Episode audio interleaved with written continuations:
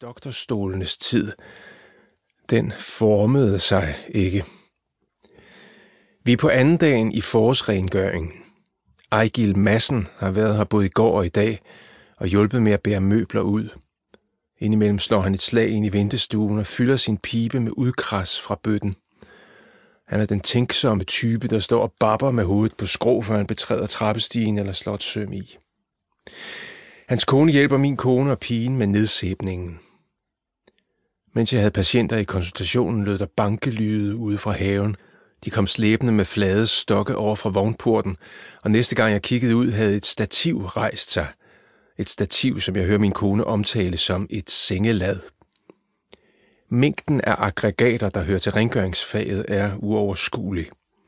Alene antallet af børster og tæppebanker. Min kone får røde kinder og binder et tørklæde om hovedet, så hun ikke skal få spindelvæv i håret. Frokosten består af en mad på en pind. Der er ikke tid til hygge eller regelmæssighed. Tomme stuer og gardinløse vinduer. I køkkenet står store gryder og koger, og opstiger en fad lugt. Den lugter af tælle. Jeg kom i tanke om min gamle idé om en håndbog i hygiejne, som jeg en overgang var så optaget af. Hvis jeg havde ork til at tage fat på den, vil jeg kunne interessere mig for det, der sker i huset i disse dage, og ikke være hjemløs. Jeg kunne begynde med at læse min gamle foredragsrække, så vidt jeg husker, var den ikke pointeløs. Et par foredragene er måske direkte til at sætte ind i en bog. Men jeg gider ikke. Så snart jeg er hjemme, går jeg ind i konsultationen, for også herreværelset er ved at blive pakket sammen. Bøgerne står i stabler på gulvet. Min kone spørger, om jeg selv vil tømme skufferne og har sat en kasse ind til mig, som jeg fylder i, når jeg har tid. Også småtingene på sidebordet lægges væk, glaspresseren er væk, karduspapirspakken med kladehæfterne er forsvundet. Rengøring. Røgringen. Irgrøn eng. Min kone er så begavet, at hun bruger sit gode hoved på spindelvæv. Hvis jeg sagde det til hende, ville hun sige, har du måske lyst til at stå for husholdningen? Når jeg siger én ting, svarer hun med en anden. Derfor siger jeg ingenting. Som en hund, der snapper, også efter den hånd, der giver den foder. Derfor siger jeg ingenting. Jeg hader skidt, for det er skidt af skidtet gror.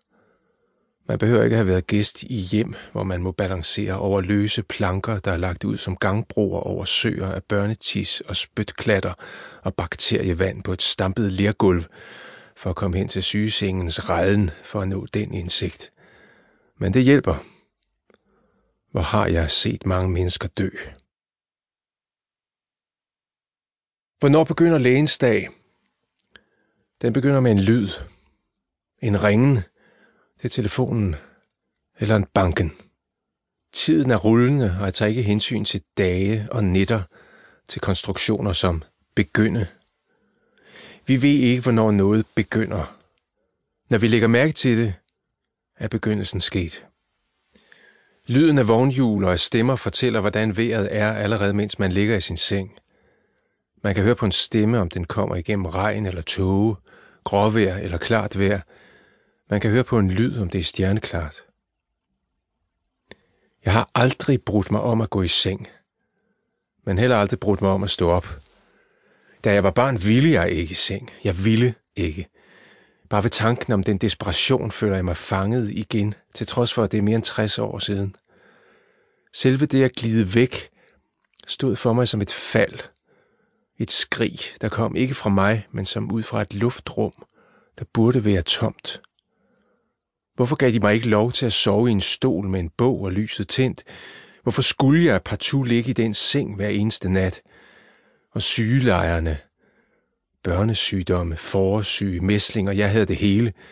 At stå op skal bare overstås. Jeg har aldrig kunnet lide at klima af og på. Alle de morgener, hvor trætheden hænger i trævler. Nu venter patienterne i konsultationen, og bagefter vejene, Søvnen er et sted i barmhjertighedens mørke, men vejene er en strøm af noget, jeg husker. Jeg husker dem så nøje. Jeg har været i tosset humør i nogle dage. Men det er det blevet